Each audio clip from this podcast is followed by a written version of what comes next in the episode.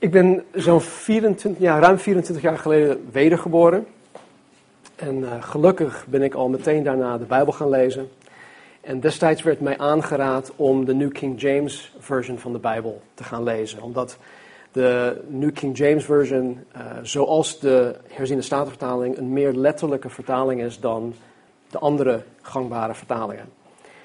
En ik heb God leren kennen door middel van deze vertaling. Alle Bijbelteksten die ik uit mijn hoofd heb uh, geleerd, die ken ik vanuit de New King James Bijbel.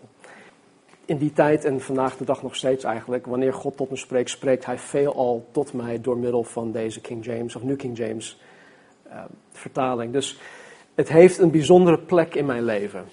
Het is iets waar ik als eerste naar grijp als ik um, iets wil opzoeken. Maar omwille van de missie hier in Nederland heb ik mezelf ertoe gedwongen toen de herziene statenvertaling uitkwam om deze voornamelijk te gaan lezen.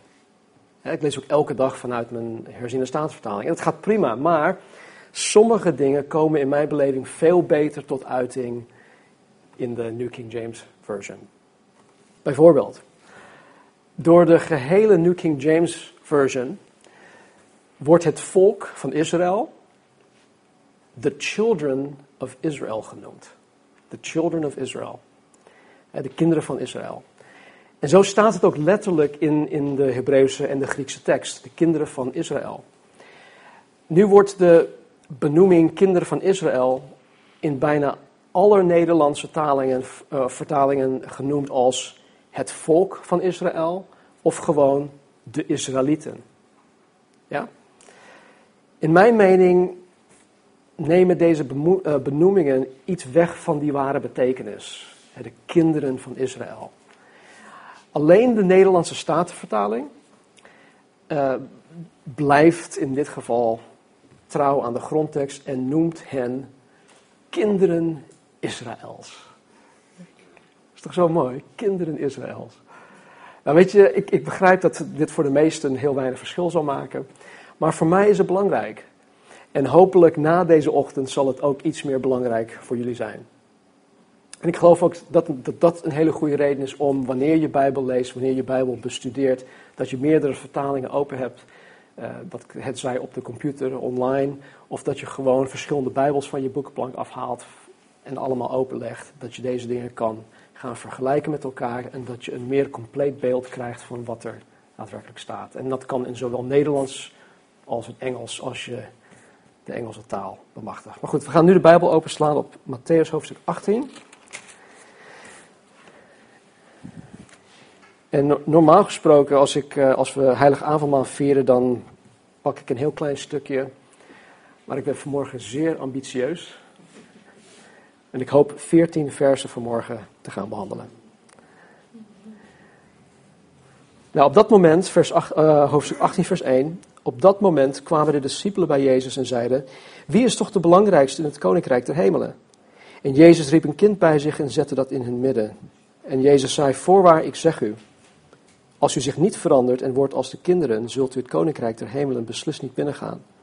Wie zich dan zal vernederen als dit kind, die is de belangrijkste in het koninkrijk der hemelen.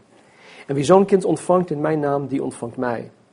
Maar wie een van deze kleinen die in mij geloven doet struikelen, het zou beter voor hem geweest zijn dat een molensteen aan zijn hals gehangen was en hij in de diepte van de zee gezonken was.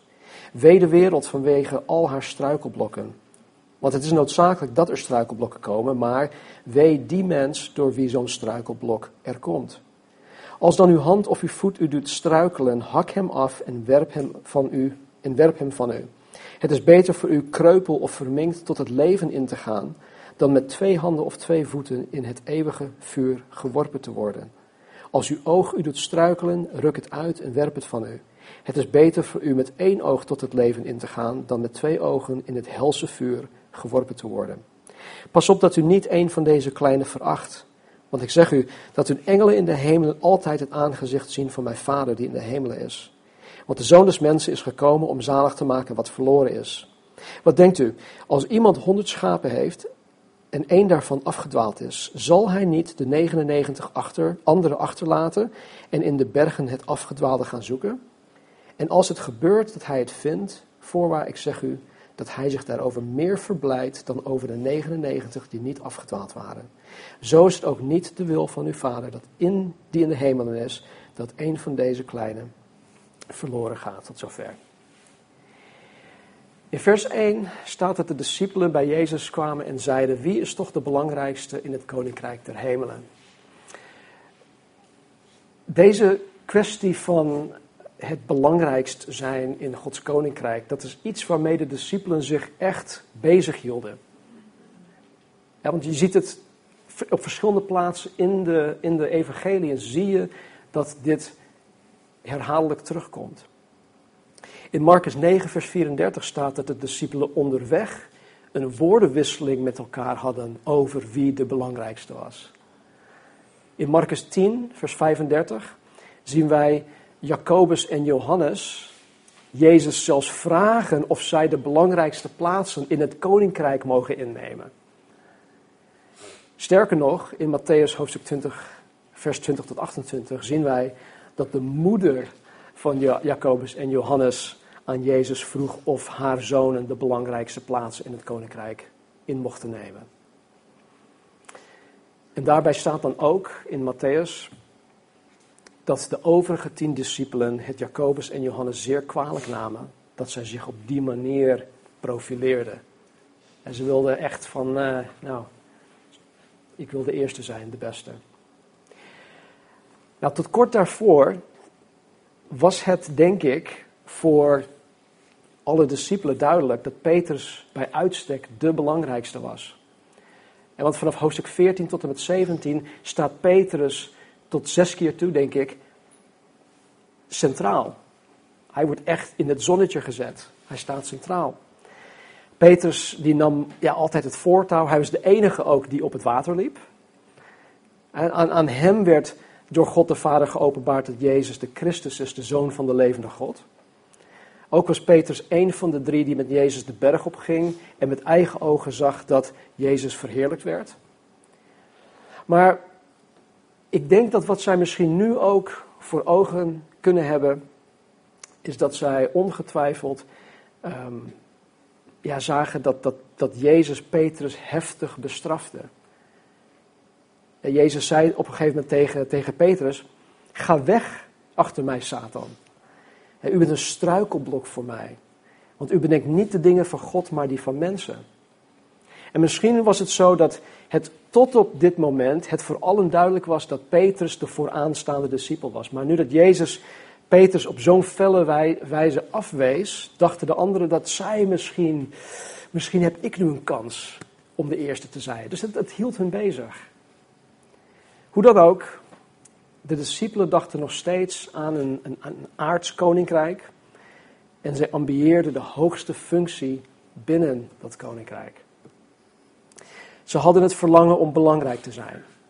Ze hadden het verlangen om groot te zijn, om over anderen te kunnen heersen. Maar die, die gedachte, dat is, dat is fout. Dat is, de Bijbel noemt dat zonde. Het is de, de zonde van hoogmoed.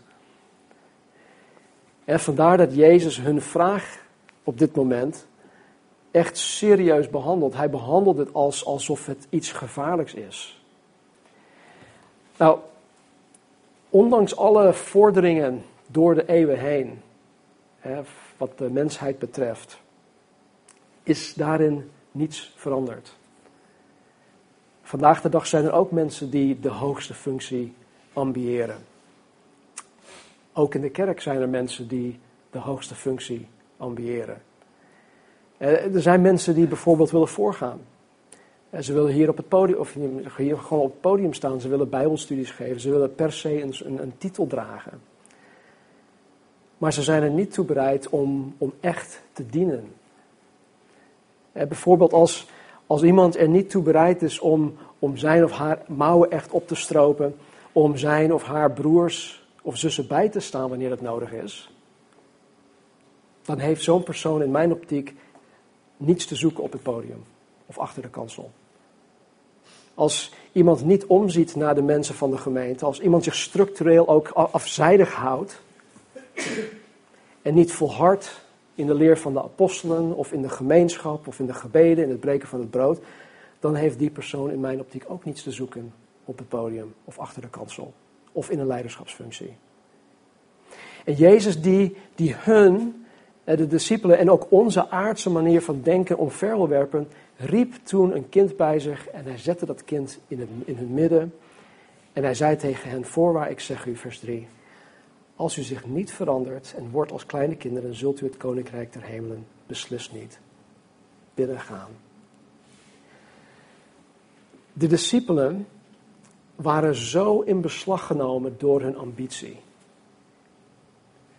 Ze waren zo in beslag genomen door hun verlangen om de belangrijkste te zijn. En ik kan me voorstellen dat zij met smart ook afwachten van eh, wie, wie, wie gaat Jezus nu aanwijzen? Ben ik het? Ah, misschien ben ik het wel. Maar in plaats van dat Jezus de een of de ander aanstelt als de belangrijkste, verbaast Jezus hen allemaal door te zeggen dat zij er allereerst voor moeten zorgen dat zij überhaupt het koninkrijk van God binnenkomen. Is toch een, een, een bijzondere les voor iemand die al zo lang met Jezus wandelt. En dan om een gigantische schepper bovenop te gooien, stelt Jezus de voorwaarden. Hij zegt, als u zich niet verandert en wordt als de kinderen, zult u het koninkrijk der hemelen beslist niet binnengaan. Jezus spreekt hier tot zijn twaalf discipelen. Hij spreekt niet tot de menigte, alleen tot zijn twaalf discipelen. En deze twaalf discipelen hebben hem op dit moment al zo'n 2,5 jaar nagevolgd. Het was 2,5 jaar geleden of hiervoor dat, dat Jezus hen riep en dat Jacobus en Johannes de netten lieten vallen en, en, en, en Jezus achterna gingen. En ondanks dat zij het, het allerbeste onderwijs kregen van Jezus zelf. Je kan geen beter onderwijs krijgen over het koninkrijk van God. En zij kregen dat van Jezus. Moet Jezus hen hier op dit moment alweer de beginselen van het geloof herhalen. Het Centrum voor, uh, Centrum voor Bijbelonderzoek zegt dit hierover. En ik citeer hem. Het was voor hen, dus de discipelen, onnodig om te reden twisten wie de eerste plaats in het koninkrijk ter hemelen zou hebben. Als zij zich niet bekeerden van hun verkeerde instelling, zouden zij het koninkrijk niet eens binnengaan. dus waar hebben ze het over? Jezus zegt dat zijn discipelen een verandering moeten ondergaan. Een verandering waarin zij alle wereldse ambities, alle eerzucht en dat soort dingen gewoon afdoen. Om überhaupt een christen te kunnen worden, en laat staan een leider in de kerk, moeten de discipelen en wij worden als kinderen. Als kinderen. En dit had een gigantische teleurstelling uh, voor de discipelen moeten zijn geweest. Want Jezus heeft het hier over een klein kind. Een kleintje. Het woord kan gebruikt worden voor een kind zo, zo jong als een baby tot ongeveer uiterlijk acht jaar oud. Maar de meeste Bijbelcommentatoren zeggen dat het ongeveer een kind was tussen de twee, misschien drie, vier of vijf jaar oud, uiterlijk. En in die tijd werden kinderen eerder als, als bezit beschouwd dan als individuen. Kinderen telden eigenlijk niet eens mee. En volgens Bijbelcommentator R.T. France was een kind in die tijd in de, in de Joodse maatschappij totaal niet belangrijk. Een kind was onderworpen aan zijn of haar ouderen. Een kind werd nooit serieus genomen, eh, behalve als iets waarvoor men verantwoordelijk is. Want die verantwoordelijkheid is wel serieus. Een kind was één waarvoor men zorgde, niet één van aanzien. En ik denk dat dit echt een, een grote afknapper voor de discipelen moet zijn geweest. Een kind wordt ook gekenmerkt door een aantal eigenschappen. Een kind is volkomen afhankelijk van zijn of haar ouders. Of degene die voogdij hebben. Alles dat het kind nodig heeft, moet aan hem of haar gegeven worden. Een kind kan niet voor zichzelf zorgen. Een kind neemt ook gewoon de liefde en de zorg van de ouders aan. Ik heb nu drie kleinkinderen. Ze nemen alle drie de liefde en de zorg van hun ouders en van hun grootouders gewoon aan. Ze nemen het gewoon aan zonder ehm, dat het kind erover na hoeft te denken of die liefde of die zorg nou wel of niet verdiend is. Snap je, daar maken ze zich niet druk over. Heb ik dit nou wel verdiend? de liefde van mijn pa, of ma. Nee, ze, ze nemen het gewoon aan. Ze zijn bereidwillig om het aan te nemen. En een kind heeft geen hoge eigen dunk. Een kind zoekt geen hoge positie. En volgens een andere Bijbelcommentator, D.A. Carson, wordt het kind door Jezus voorgelegd als een ideaal. Wordt voorgelegd als, door Jezus als een ideaal. En dan niet een ideaal van onschuld of reinheid of geloof, maar een ideaal van nederigheid en onbezorgdheid over status. Vers 4. Wie zich dan zal vernederen als dit kind, die is de belangrijkste in het koninkrijk der hemelen. Jezus zegt hiermee dat degene die zich vernederen zal tot het niveau van een kind, de belangrijkste in het koninkrijk der hemelen is. Het is niet zozeer dat kinderen zichzelf vernederen, nee, kinderen zijn gewoon van nature nederig, maar het gaat erom dat degene die zichzelf vernedert, verlaagt tot het niveau van een kind, die is de belangrijkste in het koninkrijk der hemelen. In Matthäus 23, 11 en 12 zegt Jezus het volgende. Hij zegt, de belangrijkste onder u moet de anderen dienen. Wie zichzelf verheft, zal vernederd worden, maar wie zichzelf vernedert, zal verheven worden. We hadden dit aan het begin van het jaar ook, ehm, ook gezegd of bestudeerd toen wij de, Jezus zeg maar, onder de loep namen uh, in de, de preekserie over um, Jezus, um, hoe heet dat ook alweer? Christen zijn zoals Jezus, zoiets ja. Ik weet niet wat ik het zelf genoemd heb. Maar goed, het ging over Jezus. En we hadden ook dit, dit, dit, dit gezien. En, en hij had het over de belangrijkste in het koninkrijk. En, en wie is de belangrijkste in het koninkrijk? Dat is toch Jezus zelf? Hij is toch de belangrijkste in het koninkrijk der hemelen? En Jezus heeft zichzelf inderdaad tot het uiterste vernederd. Hij is hierin ons grootste voorbeeld. Vers 5. En wie zo'n kind ontvangt in mijn naam, die ontvangt mij. Ik vind het zo mooi, hè? want het is onmogelijk om iemand die in Jezus gelooft, en wij, om ons te scheiden van Jezus. Wij zijn onlosmakelijk aan elkaar verbonden, Jezus en de christen. Jezus zegt dat wie een gelovige ontvangt, of zeg maar gastvrij ontvangt, wie een gelovige als een welkom geschenk ook aanneemt of met vertrouwen aanvaardt, die persoon ontvangt Jezus. Jezus is zo verbonden met de wedergeboren christen, dat wat iemand een christen aandoet, doet hij of zij Jezus zelf aan. Het zij goed, het zij slecht. Um, laten we even verderop gaan in onze Bijbels naar Handelingen hoofdstuk 9. Handelingen 9. En dan vanaf vers 1. Saulus, nu, die tegen de discipelen van de Heer nog steeds brieste van dreiging en moord, ging naar de hoge priester toe en vroeg van hem brieven voor Damascus, gericht aan de synagogen, opdat hij als er enige zou vinden die van de weg waren, dus christenen, zowel mannen als vrouwen, hij die geboeid naar Jeruzalem zou brengen. En terwijl hij onderweg was, gebeurde het dat hij dicht bij Damascus kwam en plotseling omscheen hem een licht vanuit de hemel. En toen hij op de grond gevallen was, hoorde hij een stem die tegen hem zei: Saul, Saul, waarom vervolgt u mij? En Saul zei: Wie bent u, Heere? En de Heere zei: Ik ben Jezus die u vervolgt. Tot zover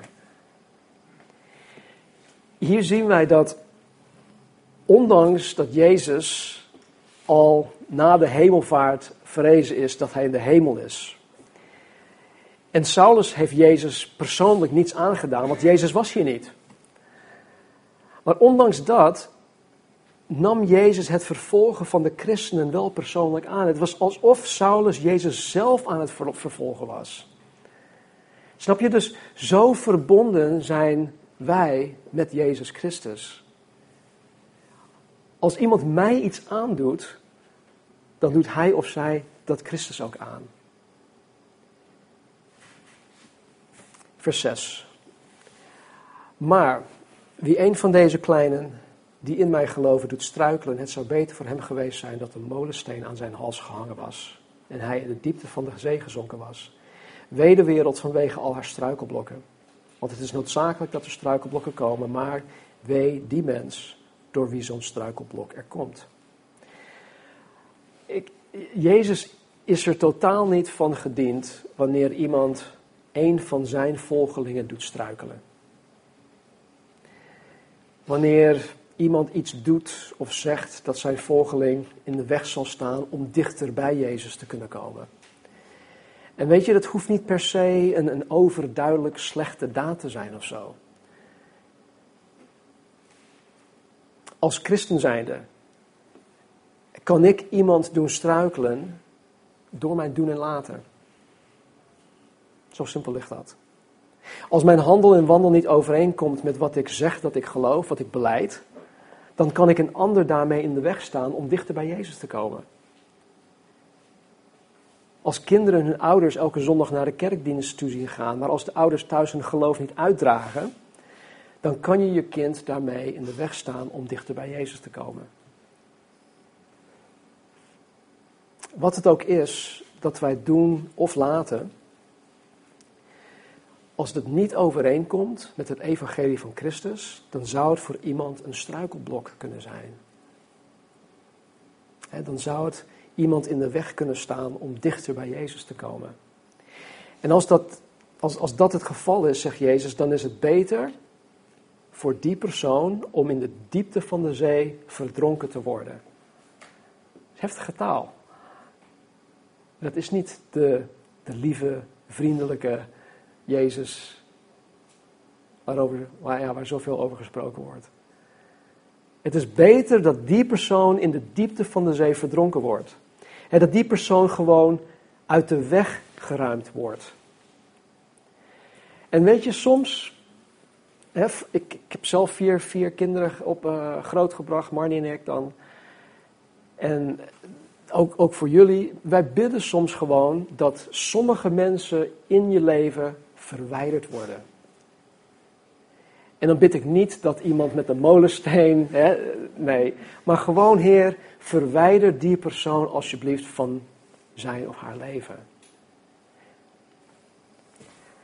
Jezus erkent hier ook dat de wereld, dat wil zeggen het wereldsysteem dat gewoon tegen God is, het werelddenken dat door de Satan wordt beheerst, dat, dat de wereld alleen maar struikelblokken voor de gelovigen vormt.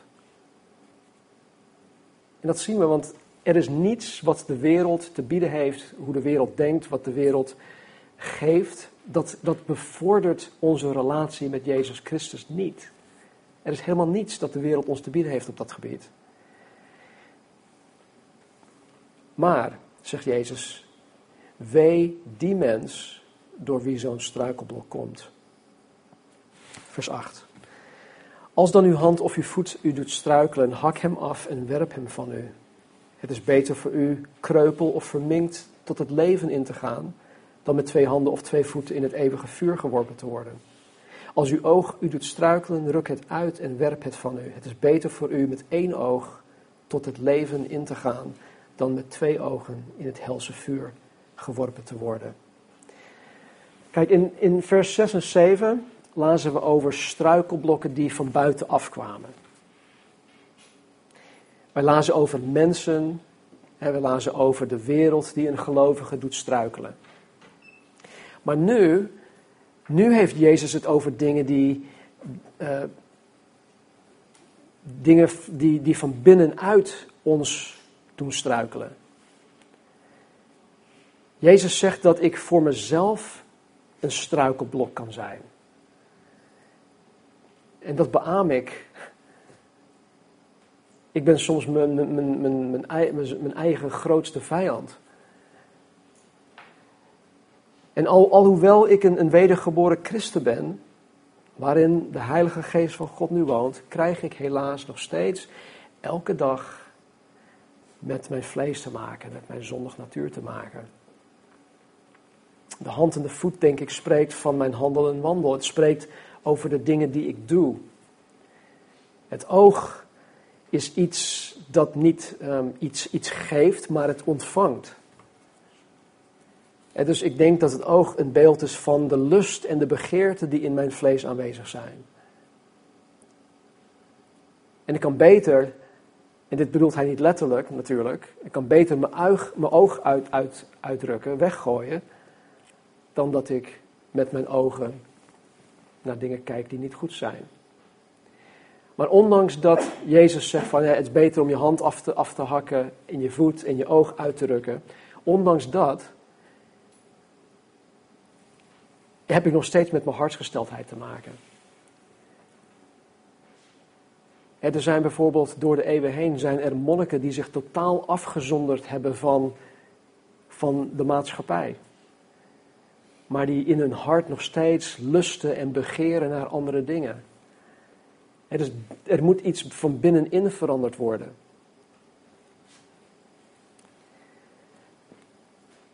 Alle struikelblokken die ik in mijn eigen leven toelaat, zegt Jezus, moeten radicaal weggedaan worden. En het Centrum voor Bijbels Onderzoek zegt dit: geen offer kan hierin te groot zijn. Geen offer kan hierin te groot zijn. Omdat het bepalend is voor hoe en waar wij de eeuwigheid zullen doorbrengen. Het eeuwige vuur en het helse vuur waar Jezus het over heeft, is het poel des vuurs. Laten we vooruit gaan naar Openbaring hoofdstuk 20. Makkelijk het laatste boek, de Bijbel. Het tweede laatste hoofdstuk. En dan even kijken, hoofdstuk 20, vanaf vers 10. Dit is wel heel ver vooruit hoor. Maar er staat, en de duivel die hen misleidde, werd in de poel van vuur en zwavel geworpen, waar ook het beest en de valse profeet reeds zijn. En zij zullen dag en nacht gepijnigd worden in alle eeuwigheid. En ik zag een grote witte troon en hem die daarop zat.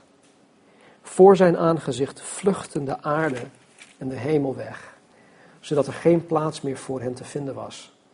En ik zag de doden, klein en groot, voor God staan. En de boeken werden geopend.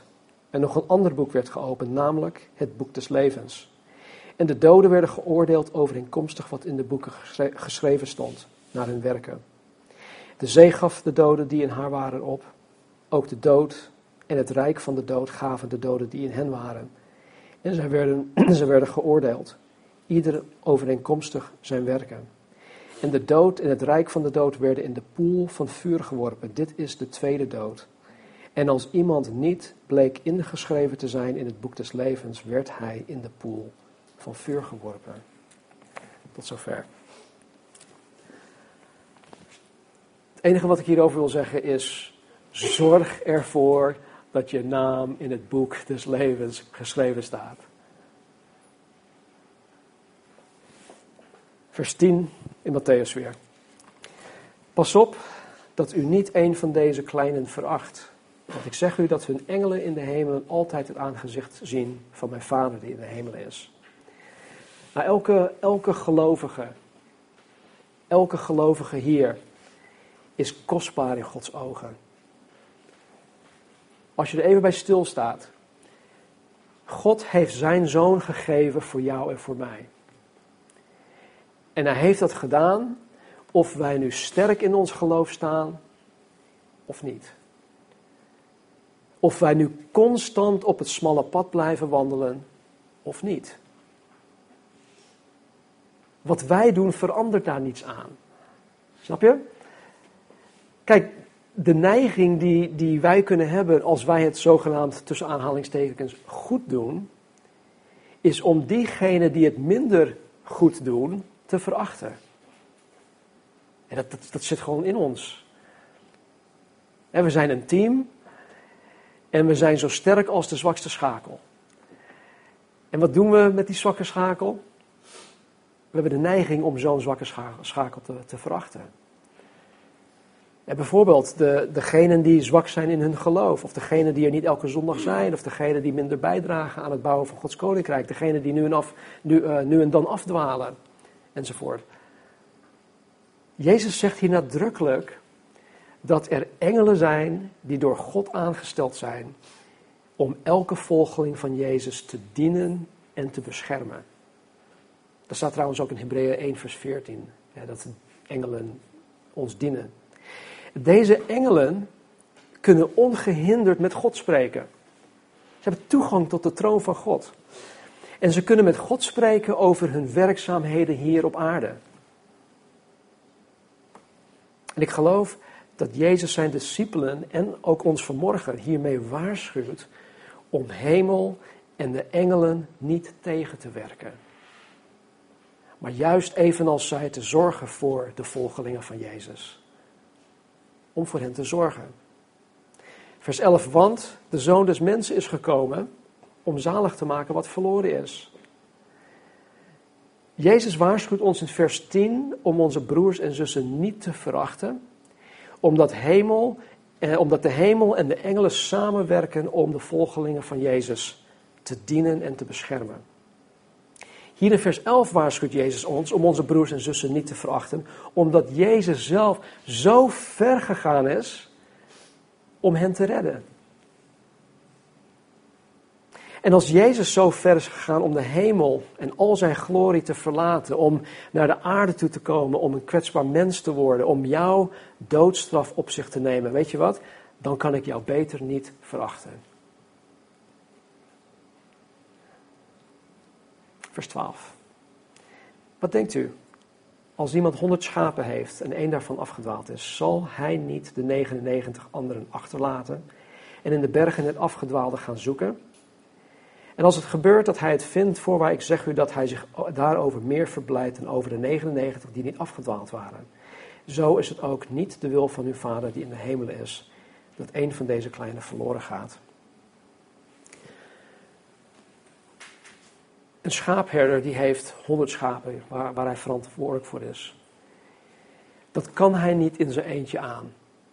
Het, dus hij heeft ehm, er zijn meerdere herders voor nodig om 100 schapen echt in de gaten te houden. Dus als hij er vandoor gaat om die ene schaap te gaan zoeken, dan is het niet zo dat die andere 99 zomaar aan een, aan een lot worden overgelaten. Nee, die blijven gewoon achter bij die andere herders. Deze, ja, ik heb, ik heb van de week uh, Van Dalen behoorlijk geraadpleegd. Ik heb wat, wat woorden moeten leren. Ze komen zo natuurlijk uh, in het Engels, maar ja, dan moet je ze opzoeken in het Nederlands. Dus ik hoop niet dat ik, uh, dat ik onduidelijk ben. Maar de tijdelijk onevenredige aandacht voor één schaap, ja, dat laat ons zien hoe belangrijk ieder individu is voor God. Uiteindelijk is God de herder. En God geeft ons hier een voorbeeld van hoe wij om horen te gaan met onze broers en zussen die de weg kwijt zijn. Ik wil het Centrum voor Bijbelonderzoek nog een keer citeren. Ze zeggen dit hierover. De praktische implicatie van het verhaal wordt duidelijk in het volgende. Als één lid van de discipelgemeenschap in geestelijk gevaar is, moet er actie ondernomen worden om hem terug te winnen en dat zullen we volgende week ook gaan zien hoe dat in zijn werk gaat. Dat doen is deel hebben aan de herderlijke zorg van God. In plaats van neerkijken op en minachten van de ander, moeten de discipelen een voorbeeld nemen aan God, de ware herder. En dan zullen zij ook deel krijgen aan de blijdschap die hen terugwinnen van een verdwaalde gelovige met zich meebrengt.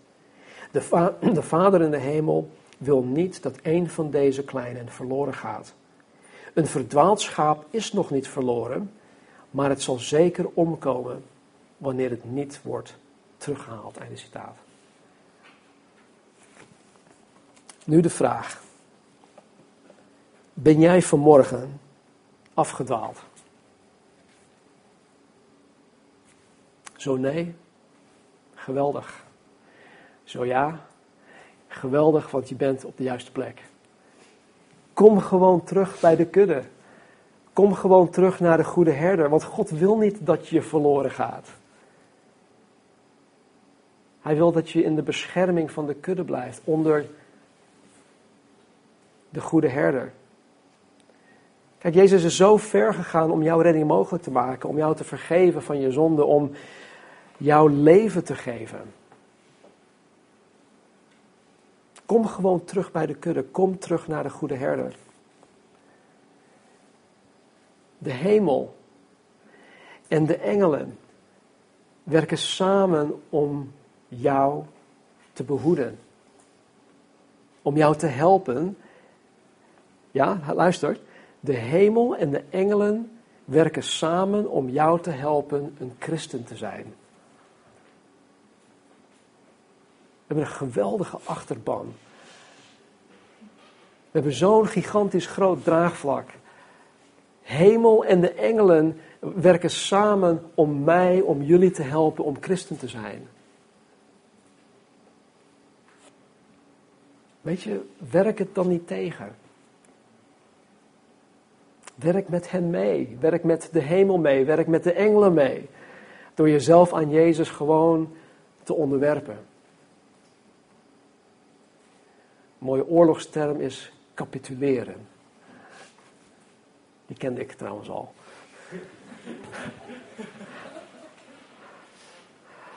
Als je handel en wandel, of als je lust en begeerte een struikelblok vormen voor jezelf, of misschien ook voor anderen, dat kan ook. Verwijder al deze dingen dan uit je leven. Weet je, wees daar radicaal in. Weg ermee. Jezus zelf heeft de meest radicale maatregelen getroffen om de zonde te bestrijden. Doe hem daarin na. Niet dat je zelf moet gaan kruisigen, maar figuurlijk wel. want Jezus zegt dat wij gekruisigd zijn met hem. Althans, Paulus zegt dat. En verneder jezelf tot het niveau van een kind. Ten eerste om überhaupt toegang tot Gods koninkrijk te krijgen. En ten tweede om door God zelf verhoogd te worden. De weg omhoog is de weg omlaag. Johannes de Doper zei het als geen ander. Hij zegt, Jezus Christus moet groter worden, ik moet steeds minder worden. En elke grote uh, dienstknechten van God, het zijn mannen of vrouwen, die zijn niet groot geworden in de kerk of in Gods ogen door zelf groot te willen worden. Nee, ze hebben geleerd hoe zichzelf te vernederen, hoe mensen te dienen, hoe God te dienen. En God heeft hen op zijn tijd verhoogd. Niet voor niets noemt God het volk Israël, de kinderen van Israël. Of zoals het in de staatsvertaling staat, zo mooi. Kinderen Israëls. Wij zijn kinderen. En we zijn wel volwassen, maar wij zijn en we zullen nog altijd kinderen van God blijven. Denk daaraan, laat het echt diep tot je doordringen dat wij kinderen zijn. Kinderen, wij horen als een kind te zijn. Want het betekent dat wij ons ten opzichte van God als kinderen, als kleine kinderen horen op te stellen.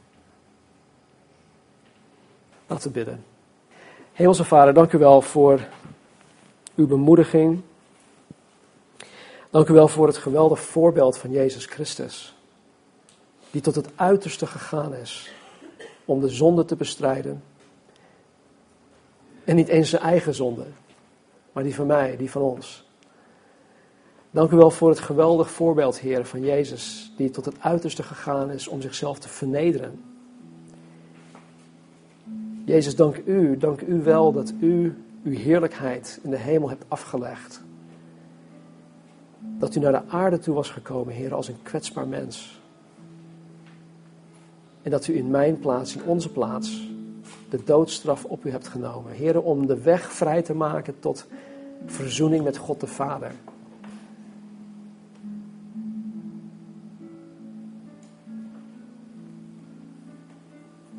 Heer, die waarheid die, die hoort ons altijd tot een punt van dankbaarheid, Heer, te brengen. Die waarheid hoort ons altijd tot een punt van, ja, te brengen, Heer, waarin wij gewoon overweldigd zijn door uw liefde en uw genade. Dus help ons, Heer, om vanmorgen stil te staan bij het geweldige offer dat U gegeven hebt. Help ons dan ook, Heer, om onszelf op te offeren voor U, om, om onszelf op te offeren voor elkaar.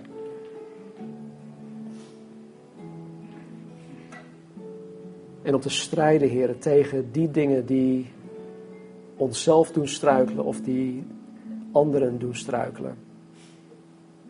Geen offer hierin is te groot. Help ons, Vader. Geef ons kracht, geef ons vanmorgen ook de moed. Vervul ons, Heer, en ieder van ons met uw heilige geest opnieuw. Heer, opdat wij in opstandingskracht de rest van de dag zullen ingaan, Heer, de week zullen ingaan. En help ons te realiseren dat niets wat wij ook gedaan hebben, niets dat wij ook doen, Heer, iets kan veranderen in de liefde, Heer, die U voor ons heeft. Dus Heer, wanneer wij vanmorgen het heilige avondmaal ook nuttigen, help ons om U, Jezus, te zien in al Uw glorie. Wat een geweldig offer dat U, u gedaan heeft, Heer.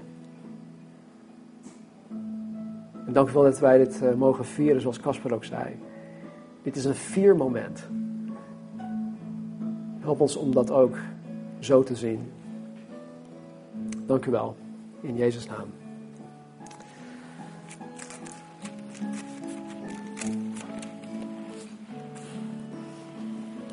Matthäus 26, 26 staat dit. En terwijl zij aten, nam Jezus het brood en toen, toen hij het gezegend had, brak hij het en gaf het aan de discipelen. En Jezus zei, neem, eet, dit is mijn lichaam. Hij nam ook de drinkbeker en nadat hij gedankt had, gaf hij hun die. En zei, drink allen daaruit, want dit is mijn bloed, het bloed van het nieuwe verbond, dat voor velen vergoten wordt tot vergeving van zonde.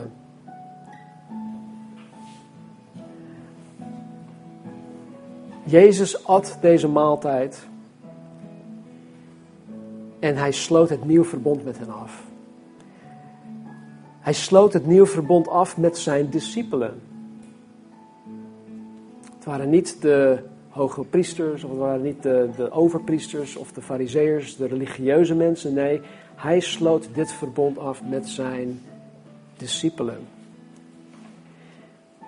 En dit kwam pas, en dat staat hier niet, maar dit kwam pas nadat Judas vertrokken was. Staat in Lucas, denk ik, dat Satan bij Judas inkwam of binnenkwam. En hij stond op en Jezus zei tegen hem: Ga, doe wat je doen moet. De Satan die vervulde het hart van, van Judas. Judas vertrok en toen stelde hij het verbond in. Dus als je in Jezus Christus gelooft, als je Hem wil navolgen, als je Hem met een kinderlijke nederigheid wil leren kennen en Hem dienen, dan, dan is het heiligmaal vanochtend, voor jullie, voor jou. En ook al ben je een tijdje afgedwaald. We hebben het vanmorgen gelezen of gezongen. Kom tot de Vader, kom zoals je bent. Dus ik wil je uitnodigen om te komen. Laat niets je verhinderen. Neem gerust de tijd om met God te praten. Misschien heb je het een en ander goed te maken. Hij weet het toch al. Zeg het gewoon. Kom tot de Vader. En dan, als je er klaar voor bent, neem het heilige avondmaal. Wil je ook zeggen dat als je wil dat er iemand met je bidt of voor je bidt, sta op, kom naar voren. Ik, ik zal hiervoor ook staan. Marnie zal ook voor, vooraan staan. Weet je, ik dacht erover na. Eigenlijk horen we allemaal naar voren te gaan. We hebben allemaal gebed nodig. Maar goed, doe zoals God je leidt. God zegen